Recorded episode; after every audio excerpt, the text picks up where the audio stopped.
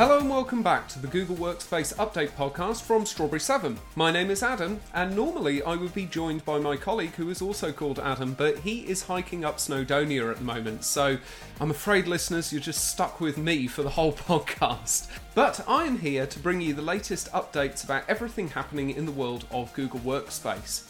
This podcast is available from wherever you cast your pods in audio format and also in video format on our YouTube channel, youtube.com forward slash strawberry7.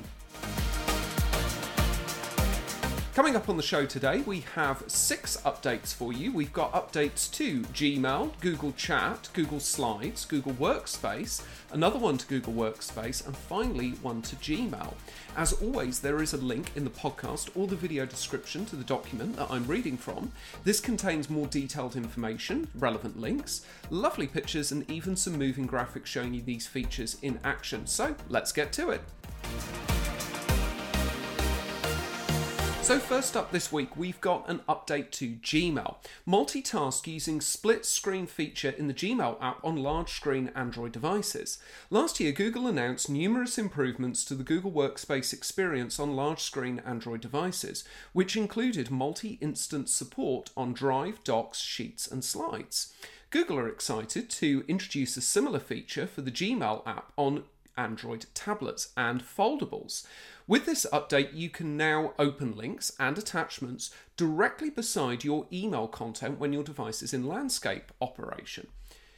Upon tapping a link or attachment in your email, the link or attachment will open on the right half of the screen and the email will move to the left half.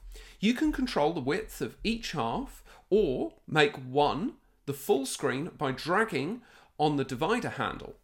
This feature is now available to all Google Workspace customers and users with personal Google accounts. Now, uh, I won't do what I normally do here, which is interject too much with my thoughts, because I don't want to sound too much like I've got split personality disorder, but I think this is a nice update one of these large screen updates that we've seen before recently with Google, they're really, really sort of pushing these updates to these large screen devices and foldables. And I think so they should. What's the point in making these devices with these larger screens and fold out uh, sort of screens if you're not going to take advantage of it. And Google are the best to take advantage of it because they're making the device and they're making Google Workspace. So I think this is a very logical move by them, and I th- think it's fantastic that they're doing this because being able to see your emails on the side and then your attachments on the other is a very, very logical thing to do and very useful way of using that screen real estate. I'm sure a lot of people do that on their monitors anyway and on certainly if they've got larger screen monitors, or as Adam's talked about in the past, if you've got two monitors, if you're lucky enough to have that. So I think this is really nice. For anybody who wants to see this in a bit more detail, there is a very nice picture here. Not a moving graphic, unfortunately, but it is a very nice picture in the document, which is in the link to the podcast uh, or the video, depending on how you're listening or watching this. There's also a link that Adam has placed in here about using productivity apps for Android tablets and foldable phones. So you can go and check that out as well. Next up is a update to Google Chat. So you can now add Google Groups to Spaces in Google Chat. Last month, Google rolled out the admin controls for a new feature that enables space managers and users with the permission to manage members to add Google Groups to a space. Starting this week, end users can utilize this option and add groups to spaces in chat. So, this isn't a new update that we're looking at here. We've actually talked about this on the podcast before.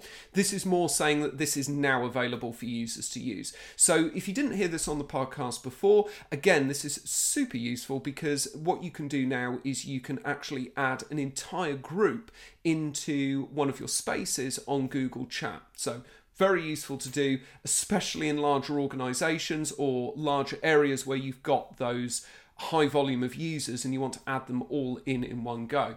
I said in the podcast before, this really reminded me of when Google added this feature to Google Drive. It was extremely useful to be able to add an entire group into a folder rather than having to do it with individual users.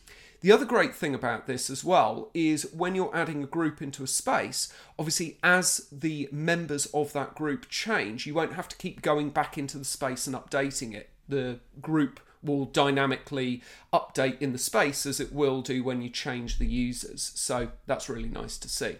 So this is rolling out to rapid release domains now, and it will be launching to scheduled uh, release domains in November the 1st, so not too long to wait, probably uh, just about when this podcast comes out.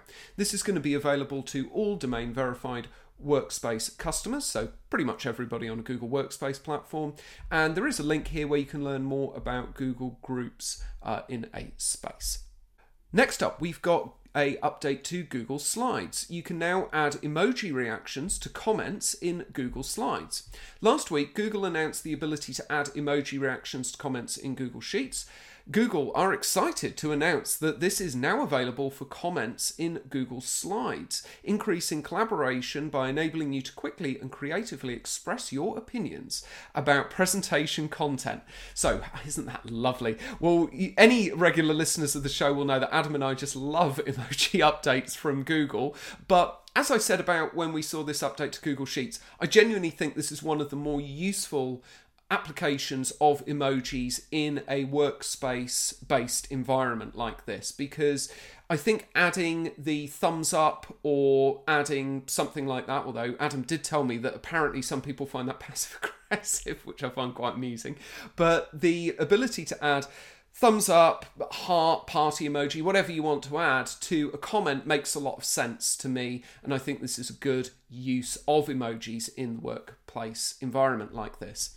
So I think this is really nice to see this come across to slides. We've got it on Google Sheets. We've now got it on slides. I'm sure we'll see it on docs soon as well. That would be really good to see. This is rolling out to rapid release domains now, and scheduled release domains is planned for October the 31st. So, again, you'll see that pretty much when this podcast is airing. This is going to be available to all Google Workspace customers, including users with a personal Google account, so right across the board.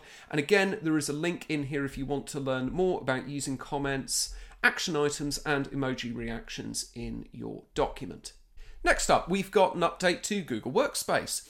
So you can now respond to access requests for Google Workspace files more efficiently on Android devices.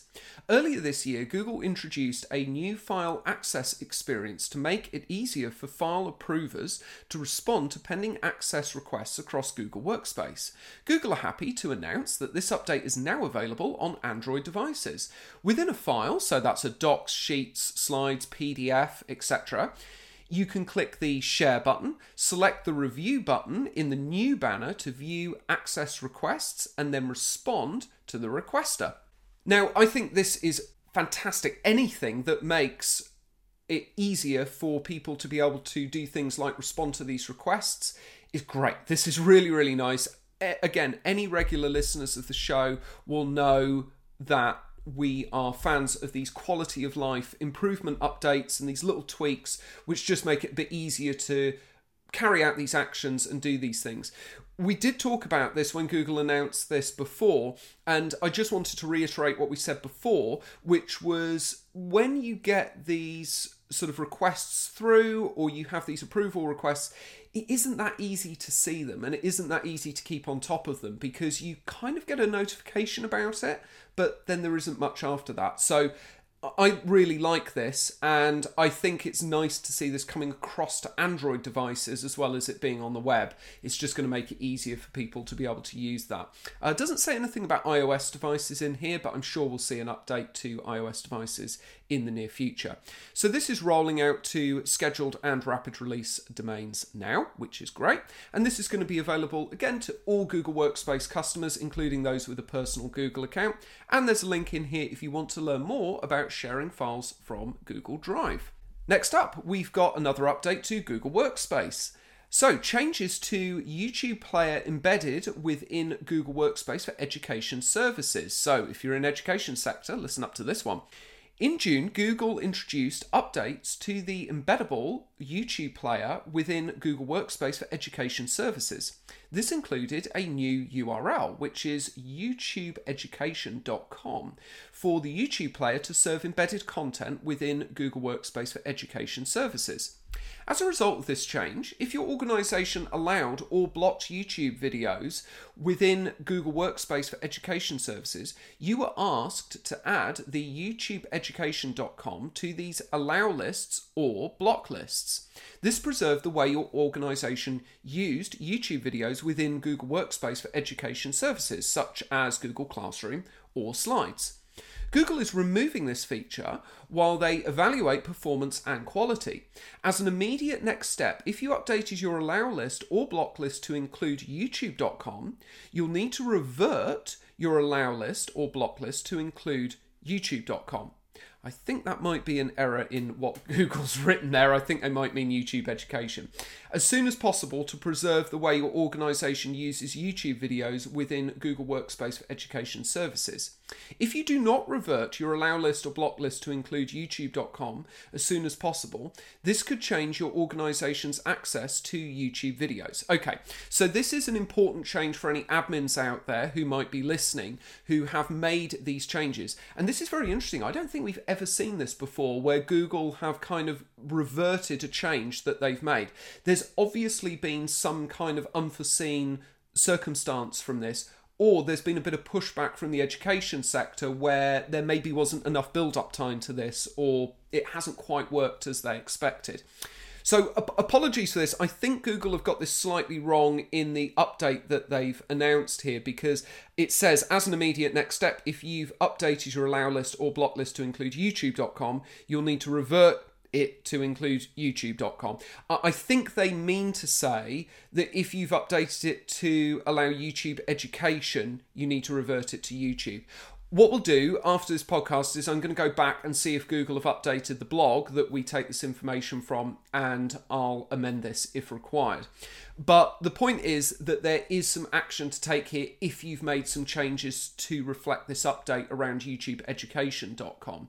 I would recommend checking out the document for the latest information, and there is going to be a link in here as well to link to the uh, help article to give you some more information on this. So, takeaway from here is if you're an admin listening, um, or you're somebody who's taking care of this for a school, and you have made this change to do with YouTubeEducation.com, please check out this update check out the document, check out the link here uh, to see if you're affected by this. If you're at all confused or you're at all uh, unsure, you can always contact us, info at strawberry7.com, and uh, we'll do some more digging for you and try and find out what you need to uh, do in terms of action if you need to do anything at all. So there's a bit of getting started here. And um, I think the getting started will hopefully clear this up. So it says for the getting started admins, revert your allow list slash block list to include youtube.com. And there is a help center article here which is linked, which is about setting up Google Workspace hostname allow list. So that'll actually show you how to get into that allow list section. For the end users, there's no action for this feature because this is an admin update. The rollout pace here, uh, this change is now in effect for classroom services. This change will be in effect for slides, sites, and forms starting October 30th, 2023. So that will have passed by the time this podcast airs.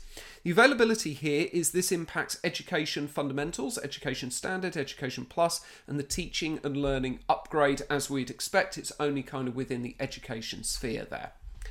Okay, last up, we've got an update to Gmail. It's another emoji update. So, starting today, you can access a more complete emoji selection and set emoji skin tone and gender preference with modernized emoji picker in the web version of Gmail, so only the web version of Gmail. There's a nice static graphic here showing you what this looks like, but I'm sure anybody listening is used to this experience on your emoji picker where you can customize your skin tone on things like uh, thumbs up and various sort of things like that. So you can customize your skin tone there and sort of uh, customize your gender preference as well, which is very nice to see because this is definitely bringing it in line with the emoji experience that you kind of experience everywhere else, whether that's on Android, iPhone, WhatsApp, or wherever you kind of use those emojis everybody's very used to seeing that type of flexibility with the emoji picker. So, very nice to see Google bringing that in line with this. The thing I'm a little bit confused about with this, if I'm honest, um, is I'm quite surprised it wasn't there before because I would have thought that Google would have simply taken the emoji picker from sort of the Android sphere. It seems like they've sort of almost created a completely new one for Google Workspace and they're having to update the two side by side. But maybe there was some kind of reason as to why that couldn't be used, why they couldn't use it from Android across to web, maybe different programming languages, I imagine, something like that. So that's maybe why they didn't do that. Getting started here is uh, pretty straightforward for the admins. There's no admin control for this feature. End users, this will obviously be on by default and it cannot be disabled because it's just part of the emoji picker. To select your emoji preference, click the emoji icon in the bottom toolbar of your email draft. Select the arrow in the bottom right hand corner of an emoji and then choose your skin tone or gender preference for that specific emoji. These individual selections will be saved until they're updated by you. So, again, very familiar with that interface, very used to what you're seeing in those other arenas. The rollout pace here, rapid release domains. There's a gradual rollout up to 15 day visibility for this feature, and that is starting on October 25th, although that's actually past now, so that will be definitely available on rapid release when this podcast airs. Scheduled release is a gradual rollout again, so up to 15 day visibility, and that is starting on November the 13th, so it's a little bit away from when this podcast airs. The availability here is this is going to be available to all Google Workspace customers, including those with a personal account. And that's it. That's all of the updates this week. Hopefully, I didn't whiz through that too quickly. It's much uh, quicker without having lovely Adam to be able to chat to about the updates, unfortunately, but hopefully, you all got the information that you needed from that. Uh, as I say, with that YouTube update, please do have a look at the document if you want any more clarity on that or contact us. Um, so that's everything you need to know about all of the updates that are happening in the world of Google Workspace. Remember that this podcast is available in audio format from wherever you cast your pods and also in video format on our YouTube channel, youtube.com forward slash strawberry7. As always, thank you so much for joining us this week. We'll be back again next Monday with more updates. Goodbye.